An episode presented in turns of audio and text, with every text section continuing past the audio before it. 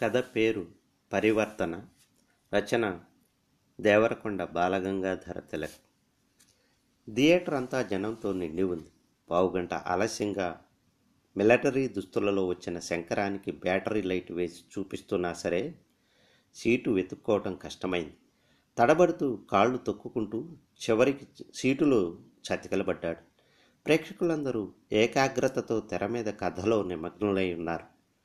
బరువుగా విడుస్తున్న వాళ్ళ ఊపిరి చప్పుడు శంకరానికి వింతగా తోచింది. తెర మీద మంచు దట్టంగా కప్పిన పట్టణంలో ఒక భాగం. ఓవరాల్స్ వేసుకున్న వ్యక్తులు రోడ్డు మీద మంచులో స్పష్టాస్పష్టంగా గోచరిస్తూ నడుస్తున్నారు. ఒక చర్చి కిటికీలోంచి ముసలివాడు నిర్లిప్తంగా మంచుని మనుషుల్ని పరికిస్తున్నాడు. హఠాత్తుగా పిస్తోలు పేలిన చప్పుడు. రోడ్డు మీద ఓ వ్యక్తి అబ్బా అంటూ ఒరిగాడు. బూటు కాళ్ళు కలదొక్కుంటూ ఉన్న చప్పుడు. శంకరం చేతి మీద ఎవరిదో మెత్తని చేయి పడింది. శంకరం పక్కకి చూశాడు. ఒక యువతి చప్పున చేయి తీసేసుకుని సారీ అని తెరవైపు చూస్తూ ఉంది. హిచ్కాక్ పిక్చర్ యొక్క ప్రభావం అనుకున్నాడు శంకరం ఆమె కలవరపాటు చూసి. అతనికి కథ అర్థం కావడం లేదు ఆలస్యంగా రావటం మూలాన. ఆమె శ్రద్ధగా తెర మీదకి చూస్తున్నట్టు అనిపించింది. అయినా నిశితంగా వెచ్చగా తనకి ఆ చూపులు తగులుతున్నట్టు ఉంది శంకరానికి. ఆమె వైపు చూడాలనుకుని కూడా అతను కుతూహలాన్ని అణుచుకున్నాడు. ఇంతలో ఆ యువతి ఏడుపుని నొక్కిపట్టిన సన్నని ధ్వని ఆగి ఆగి అతనికి వినపడింది. వింతగా ఆమె వైపు చూశాడు. పరీక్షగా నిదానంగా చూశాడు. రాజేశ్వరి! శంకరం ఒళ్ళు మనసు ఒక్కసారిగా వేడిగా కంగారుగా అస్థిమితంగా అయిపోయింది. కొంతసేపటికి తమాయించుకున్నాడు. ఆమె చేతి మీద చెయ్యి వేసి రాజీ అన్నాడు. బాగున్నావా అంది రాజేశ్వరి. నిట్టూర్పుని మాటల్ని నొక్కిపట్టి శంకరం చేతి నుండి ఆమె తన చేతిని మెల్లగా తీసేసుకుంది. ఇద్దరూ ఓ ఐదు నిమిషాల పాటు నిశ్శబ్దంగా ఉన్నారు. వాళ్ళు తెరవైపు చూస్తున్నారు కానీ వారి దృష్టి అటు లేదు. థియేటర్లో వెచ్చబడిన చీకటి కన్నా దళసరైన ఉద్రేకం వారి రూరిని చుట్టుకుంది. నీతో మాట్లాడాలి అన్నాడు శంకరం గొంతును బాగా తగ్గించి. ఆమె వెడల్పైన తెల్లని కళ్ళతో అతనికి చూసింది. బీచ్కి పోదాం వచ్చేయి అన్నాడు శంకరం. ఆమె తల ఊపింది. ఇరువురు లేచి అడుగులో అడుగు వేసుకుంటూ థియేటర్ బయటికి వచ్చేశారు. విద్యుత్ దీప కాంతిలో ప్రౌఢంగా అందంగా ఆకర్షణీయంగా ఉన్న ఆమె ముఖాన్ని అవయవాల్ని చకితుడై చూస్తూ నిల్చునిపోయాడు శంకరం. రాజేశ్వరి కొంచెం కలవరపడినవి. ఏమిటా వాలకం రాపోదాం అంది. శంకరం అనుసరించాడు. ఆమె కారు వద్దకు వచ్చింది. లోపల స్టీరింగ్ దగ్గర కూర్చుంటూ ఎక్కడికి పోదాం? అంది. అతను ఎక్కి కూర్చోగానే డ్రైవర్ లేడా? రమ్మన్నాను. సినిమా వదిలే సమయానికి వస్తాడు. మరి ఇక్కడ లేకపోవడం చూసి ఇంటికి వస్తాడు. మీ ఆయన? నవ్వింది రాజేశ్వరి. ఊళ్ళో లేరు. క్యాంపుకు వెళ్ళారు. ఓ సెకను ఆగి మళ్ళా ఇలా అంది. ఉంటే మాత్రం వారికి నా మీద నమ్మకమే. శంకరం నిట్టూర్చాడు అదే పట్టుదల అదే వ్యక్తిత్వం అదే స్వతంత్రం ఈ రాజేశ్వరిలో అనుకున్నాడు. అతనికి జరిగిపోయిన రోజులన్నీ జ్ఞాపకం వచ్చాయి. రాజేశ్వరి తను గాఢంగా ప్రేమించుకున్నారు బాల్యం నుండి. కొనదేరిన ముక్కుతో పెదవి ఎర్రని వంపుతో ఒక పట్టుదల వెడల్పాటి కళ్ళల్లో తెలివైన వెలుతురు వెన్నెల పాలరాతి శిల్పం మీద పడి జారిపోతున్నట్లుగా అనిపించే అవయవ లావణ్యము రాజేశ్వరి. అతన్ని స్వప్నంలో స్వగతంలో ఆక్రమించుకుంది. అతని బతుక్కి ఒక అర్థాన్ని ఆవేశాన్ని ఇచ్చింది. ఇరువురి స్నేహాన్ని చనువుని ఎవరూ అడ్డుపెట్టలేదు తప్పుగా తీసుకోలేదు. వారి కుటుంబాల మధ్య ఉన్న సాన్నిహిత్యమే అటువంటిది. అదే కాదు వారిరువురు భార్యాభర్తలవుతారని అనుకున్నారందరూ. ఆమె ఆనర్స్ చదవడానికి దూరం వెళ్ళింది. తాను ఉద్యోగం కోసం ప్రయత్నిస్తున్నాడు. ఆమె సెలవులకి వచ్చినప్పుడల్లా కలుసుకునేవాడు. గంటలకి గంటలు కబుర్లు చెప్పుకునేవారు. సినిమాలకు వెళ్ళేవారు. రాజకీయాలని గురించి సాంఘిక వ్యవస్థలని గురించి విశ్వాసాల గురించి చర్చించుకునేవారు. ఆమె తెలివైనది. ఎటువంటి సమస్యని ప్రాక్టికల్గా ఆలోచించి తూచి నిర్ణయం చేయగల శక్తి ఉంది ఆమెకు. ఆమె ఉద్రేకానికి లోను కాదు. దాన్ని శాసించగలదు. బుద్ధి యొక్క అదుపులో ఆచరణలో ఆమె ఉద్రేకాలు నిలిచి ఉంటాయి. అందుకే ఆమె తనని తన జీవితాన్ని తన భవిష్యత్ కుటుంబాన్ని అందంగా ప్రయోజనకరంగా సుఖవంతంగా తీర్చిదిద్దగలదని అతను నమ్మాడు. ఫైనల్ ఇయర్ పరీక్షలు రాసి చదువుతో వయస్సుతో మరింత పొడుగ్గా అందంగా పెరిగిన రాజేశ్వరి తనని ఏకాంతంగా పిలిచి శంకరం నిన్ను నేను పెళ్ళి చేసుకోను అని చెప్పినప్పుడు తనను నమ్మలేకపోయాడు. ఆమె ఒక్కొక్కటే కారణాలు విశదీకరిస్తుంటే ఒక్కొక్క నిలువు లోతు లోపలికంట అధపాతాళానికి అంధకార సముద్రంలోనికి అతను మునిగిపోయాడు. అతనికి తన జీవితాన్ని ఎవరో సగానికి నిర్దయగా చీల్చి రెండు ముక్కల్ని చెరువు వైపుకి విసిరేసినట్టు అనుభవం పొందాడు. చివరికి ఆమె తండ్రి కూడా అన్నాడు మనం ఎరిగున్న శంకరాన్ని కాదని ఆ నారాయణరావుని పెళ్ళి చేసుకోవడం అన్యాయం అమ్మా అని. ఆమె వినలేదు. నారాయణరావు బాగా డబ్బున్నవాడు పెద్ద చదువు చదివాడు పెద్ద ఉద్యోగంలో ఉన్నాడు వీటితో పాటు మంచి ఆరోగ్యము రూపము ఉన్నవాడు. అతనంటే ఇష్టపడింది. అతనికి మాట ఇచ్చింది. ఇంత గొప్ప అవకాశాన్ని జారవిడుచుకోవడం ఒక బాల్య చాపల్యాన్ని నమ్మి ప్రేమ అనే పదం పన్నిన ఇంద్రజాలంలో చిక్కుకుని ఒట్టి తెలివి తక్కువ. మానవుడికి బుద్ధి హేతువు ఉన్నందుకు ఉపయోగం ఏమిటి? ఇది ఆమె వాదం. తండ్రికి ఆమె పట్టుదల తెలుసు. నీ ఇష్టం తల్లి నీ సుఖమే నాకు కావలసినది అన్నాడు. తాను ఆ సాయంత్రం తోటలో మునిమాపు వేళ కలుసుకున్నాడు. చీకటి తన మనసులోని దిగులులా వ్యాపిస్తూ ఉంటే గాలి చెట్ల ఆకులలో ఏడుస్తూ ఉంటే ఆమెతో అన్నాడు. నువ్వు లేని బ్రతుకు ఊహించుకోలేను రాజీ. బతకలేను. నా గుండె బగిలిపోతుంది రాజీ. ఇది బలం లేని వాళ్ళ మాటలు. ధైర్యం స్థైర్యం లేని వాడకు. నన్ను పెళ్ళి చేసుకుని ఏం నిర్వాకం చేయగలవు శంకరం? జీవితాన్ని జీవితంలో కలిగే సంఘటనలని ఎదుర్కోలేని పిరికితనం నాకు అసహ్యమని తెలుసుగా. నువ్వంటే నాకు ఉన్న అభిమానము ఇష్టము కూడా ఇటువంటి మాటలతో తుడిచివేయకు అంది రాజేశ్వరి. ఆమె పెళ్ళి కాకముందే తాను మిలిటరీలో చేరాడు. మళ్ళీ ఇన్నేళ్ళకు కలుసుకున్నాడు. శంకరానికి కారు దిగి రాజేశ్వరితో బీచ్ ఒడ్డున కూర్చోవడం కూడా ఎరగడు ఈ ఆలోచనలతో. అతను ఎంతో బలవంతాన తన హృదయంలోని ఉద్రేకాన్ని అణుచుకుంటున్నాడు. అక్కడక్కడ జనం జంటలుగా గుంపులుగా బీచ్ ఒడ్డంతా ఉన్నారు. దశమి నాటి వెన్నెలపడి సముద్రం అలలతో నురుగులతో గంభీరంగా మనోహరంగా ఉంది. నువ్వు సుఖంగా ఉన్నావా రాజీ? అన్నాడు శంకర్.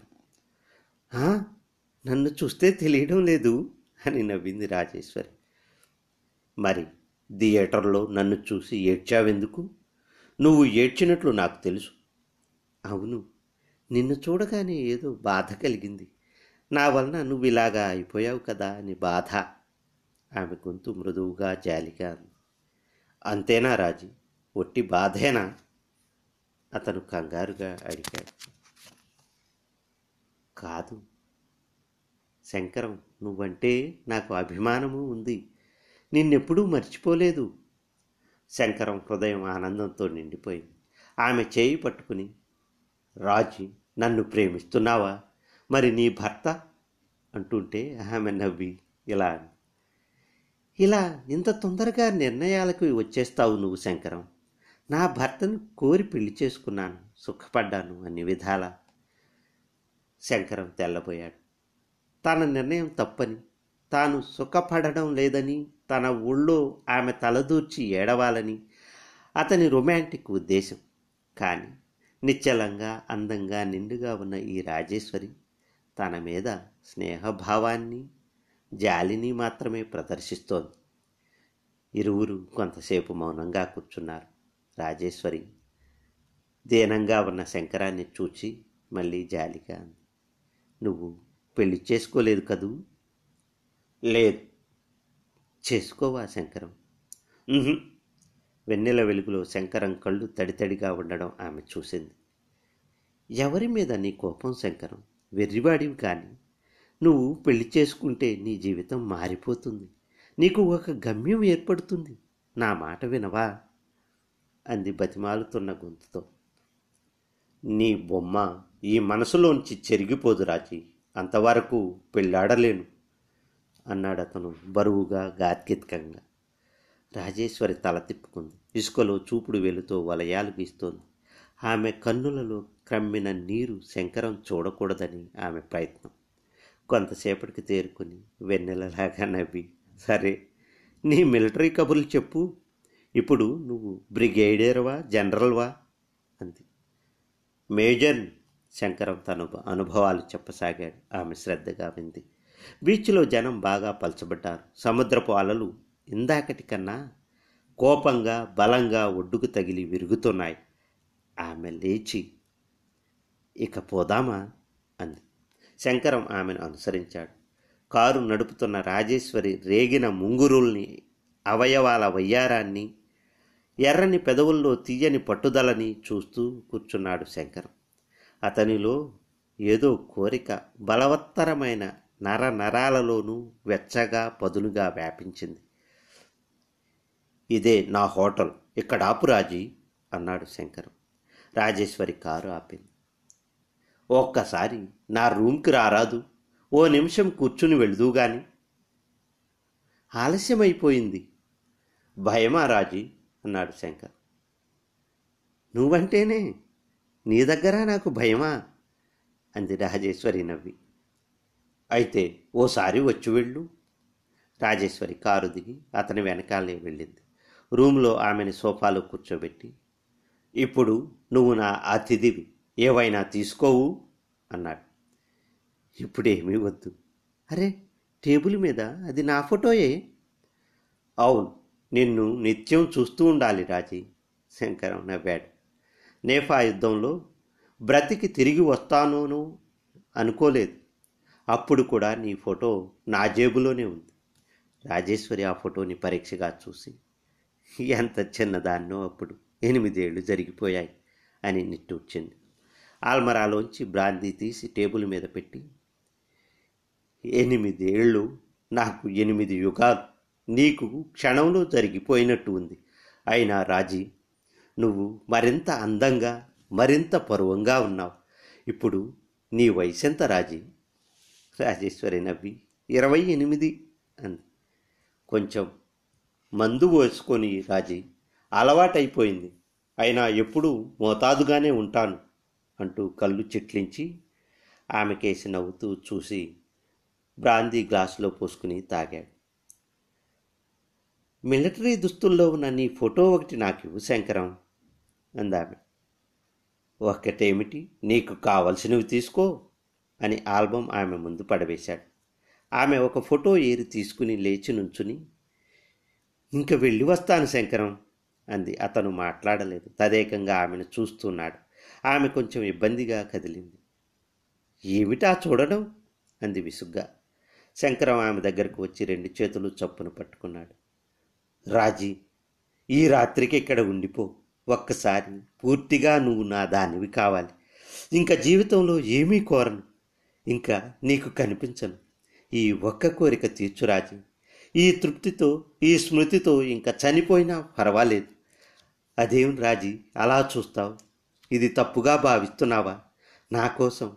గుండెలో ఇంత పెద్ద ఎడారిని దాచుకున్న నా కోసం. ఒక్కసారి ఒక్కసారి. ఉద్రేకంతో ఇరిపెక్కిన మొహంతో అతను ఇంకా మాట్లాడలేకపోయాడు. ఆమె మెల్లగా చేతులు విడిపించుకొని శంకరం నాకు ఇష్టం లేదు అంది నిర్భయంగా. అతను ఇంకా ప్రాధేయపడుతూ రాజీ రాజీ ఒక్కసారి అన్నాడు. రాజేశ్వరి అతన్ని సోఫాలో కూర్చోబెట్టింది. మృదువుగా లాలనగా అంది. పిచ్చివాడైపోతున్నావు శంకరం. నువ్వు అడిగేది ఎంత అసహజమో ఎంత అసంభవమో నీకు తెలియడం లేదు. నువ్వు పెళ్ళి చేసుకోవాలి. తప్పదు శంకరం.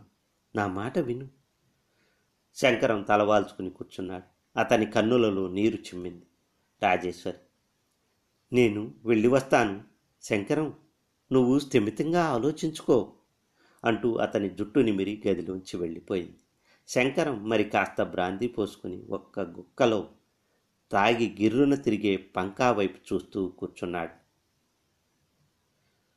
సివిలియన్ డ్రెస్లో ఉత్సాహంగా వచ్చిన శంకరాన్ని నవ్వుతూ ఆహ్వానించింది రాజేశ్వరి. ఆమె చాలా అందంగా అలంకరించుకుంది. ఇటు అటు అందంగా పెరిగిన గార్డెన్ చూస్తూ ఏలవేస్తూ వచ్చాడు శంకరం. ఆమె ఒంటి మీద నుండి సుతారపు అత్తరు సువాసన అతన్ని సోకి గిలిగింత పెట్టింది. వరండాలో విద్యుత్ దీప కాంతిలో నిలిచి ఉన్న ఆమె లావణ్యాన్ని అందాన్ని వింతగా వెర్రిగా చూస్తూ రాజీ అని చేతులు చాపాడు. ఓ ఇప్పుడు కాదు నౌకర్లు ఇంకా వెళ్ళలేదు అందామె సిగ్గుగా. ఇద్దరు డ్రాయింగ్ రూమ్లో కూర్చున్నారు. రాజేశ్వరి మౌనంగా తలవాల్చి కూర్చుంది. శంకరం మెల్లగా రాజీ నువ్విలాగా అనుగ్రహిస్తావని అనుకోలేదు. నీ చీటి చూసినప్పటి నుంచి ఎప్పుడు చీకటి పడుతుందా అని చూస్తూ ఉన్నాను అన్నాడు.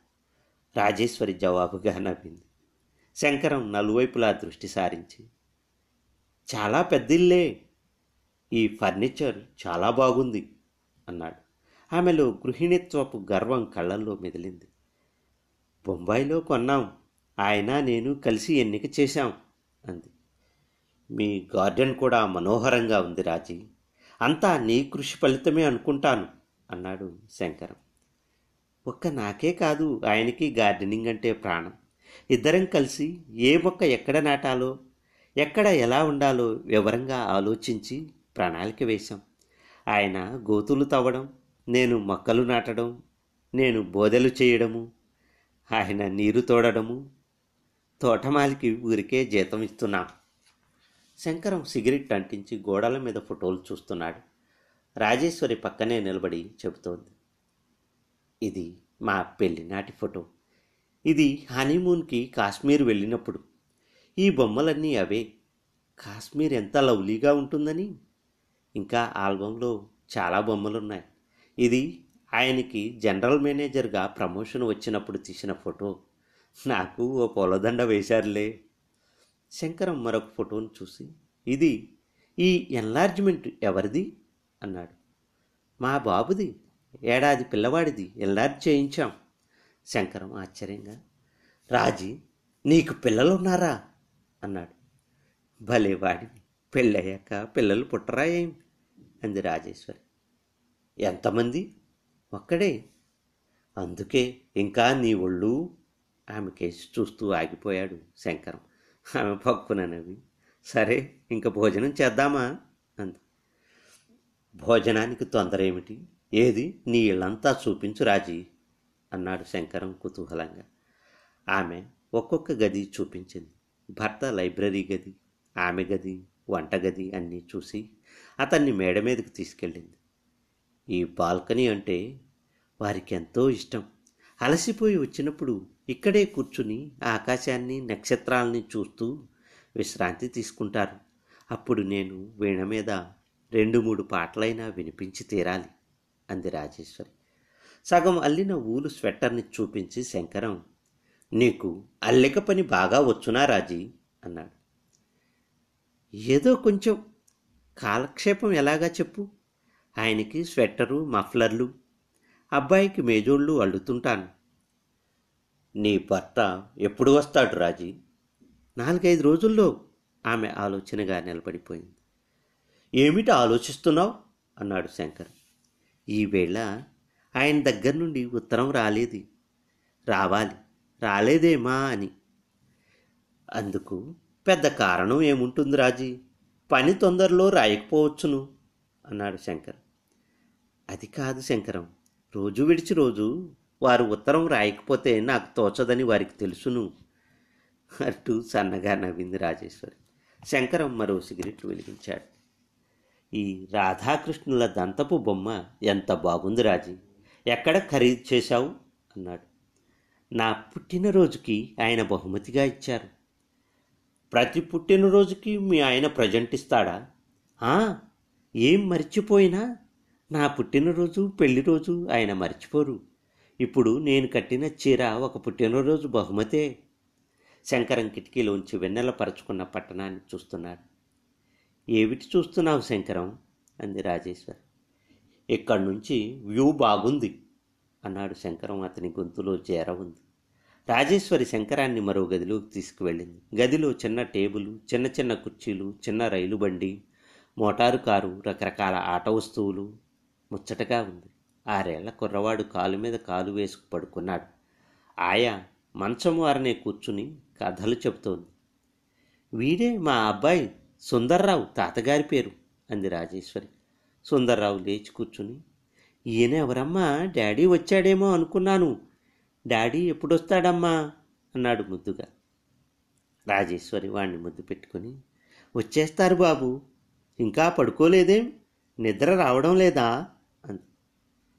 నువ్వు రావాలమ్మా నువ్వు వచ్చి కథ చెప్తే కానీ నిద్రపోనమ్మా అన్నాడు సుందర్రావు బొంగమూతి పెట్టి. అలాగే సుందర్ భూవతిని వచ్చి నీకు కథ చెప్తాను ఏ? పడుకో తల ఊపాడు సుందర్రావు. ఎవరి పోలిక రాజీ? మీ అబ్బాయిలో నీ పోలికలు కనిపించవే? అన్నాడు శంకర్. ఆయన పోలికే ఆ నుదురు ఆ పెదాలు అంది రాజేశ్వరి గదిలోంచి వస్తూ. రాజేశ్వరి శంకరాన్ని పడగదిలోకి తీసుకువెళ్ళింది. లేత నీలపు రంగు గోడలు రెండు పెద్ద స్టీల్ అల్మెరాలు తెరచి ఉన్న వాటిలోంచి కనపడే ఖరీదైన చీరలు ప్యాంట్లు మఖ్మల్ దుప్పటి పరిచిన మంచాలు మొజాయిక్ ఫ్లోరింగు గోడల్లో అమర్చబడిన విద్యుత్ దీపాల మెత్తని వెలుతురు నిలువుటద్దాలు లెవెండర్ వాసన విశాలంగా ఉన్న ఆ గది ఎంతో మనోహరంగా ఉంది. దగ్గరగా ఉన్న ఆ మంచాల మీద నారాయణరావు రాజేశ్వరి దగ్గరగా కౌగలించి పడుకున్నట్టు కనపడ్డారు శంకరానికి. అతని గొంతులో డెక్కు పట్టినట్టయింది. ఎలా ఉంది శంకరం? అంది రాజేశ్వరి. వండర్ఫుల్ అన్నాడు శంకరం తేరుకుని. రాజేశ్వరి నవ్వింది. ఆ నవ్వులో ఏదో తృప్తి గర్వము ధ్వనించాయి. ఇరువురు టేబుల్ మీద ఎదురెదురుగా కూర్చొని భోజనం చేస్తున్నారు.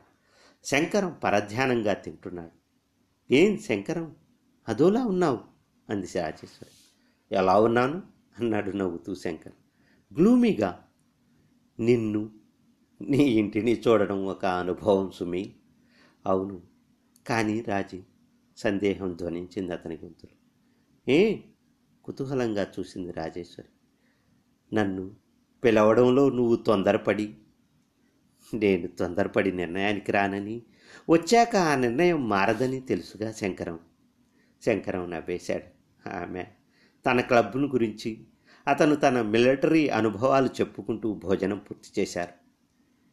భోజనానంతరం రాజేశ్వరి శంకరాన్ని డ్రాయింగ్ రూమ్లో కూర్చోబెట్టి ఇన్ని పత్రికలు అతని ముందు ఉంచి బాబుని పడుకోబెట్టి వస్తాను నౌకర్లని పంపి వేస్తాను ఈ పత్రికలు చూస్తూ ఉండు ఇంతవరకు గృహిణి అయిన రాజేశ్వరిని చూసి విసిగెత్తింది కదూ అని ఆగి సిగ్గుతో ఓరగా చూసి ఈసారి నీ రాజేశ్వరిగా వస్తాను అని వెళ్ళిపోయింది.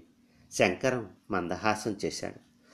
ఒక గంట అనంతరం తెల్లని చీరతో సిగ్గు కోరిక కలవరపడే కళ్ళతో అప్సరసల మెట్లు దిగి వచ్చింది రాజేశ్వరి.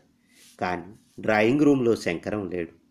వరండాలోకి వెళ్ళి చూసింది. అక్కడా లేడు. గేటు కాపలావాడు తన వైపే రావడం చూసింది. దొరగారు వెళ్ళిపోయానని చెప్పమన్నారమ్మా ఈ కవరు మీకిమ్మన్నారు అని లేత నీలపు రంగు కవరు ఆశ్చర్యంతో తెల్లబోయిన రాజేశ్వరికి ఇచ్చి వెళ్ళిపోయాడు. ఆ కవరు తనదే. డ్రాయింగ్ రూమ్ బల్ల మీద తన కవర్లు రైటింగ్ ప్యాడ్లు ఉన్నాయి. సంభ్రమంతో ఆశ్చర్యంతో కోపంతో ఆతృతగా కవరు విప్పి ఇలా చదివింది రాజేశ్వరి. రాజీ నన్ను క్షమించు. నేను వెళ్ళిపోతున్నాను. నేను నిన్ను కోరిన కోరిక ఎంత అసమంజసమో అవివేకమో తెలుసుకున్నాను. నా మీద జాలి వలన నువ్వు అంగీకరించావు.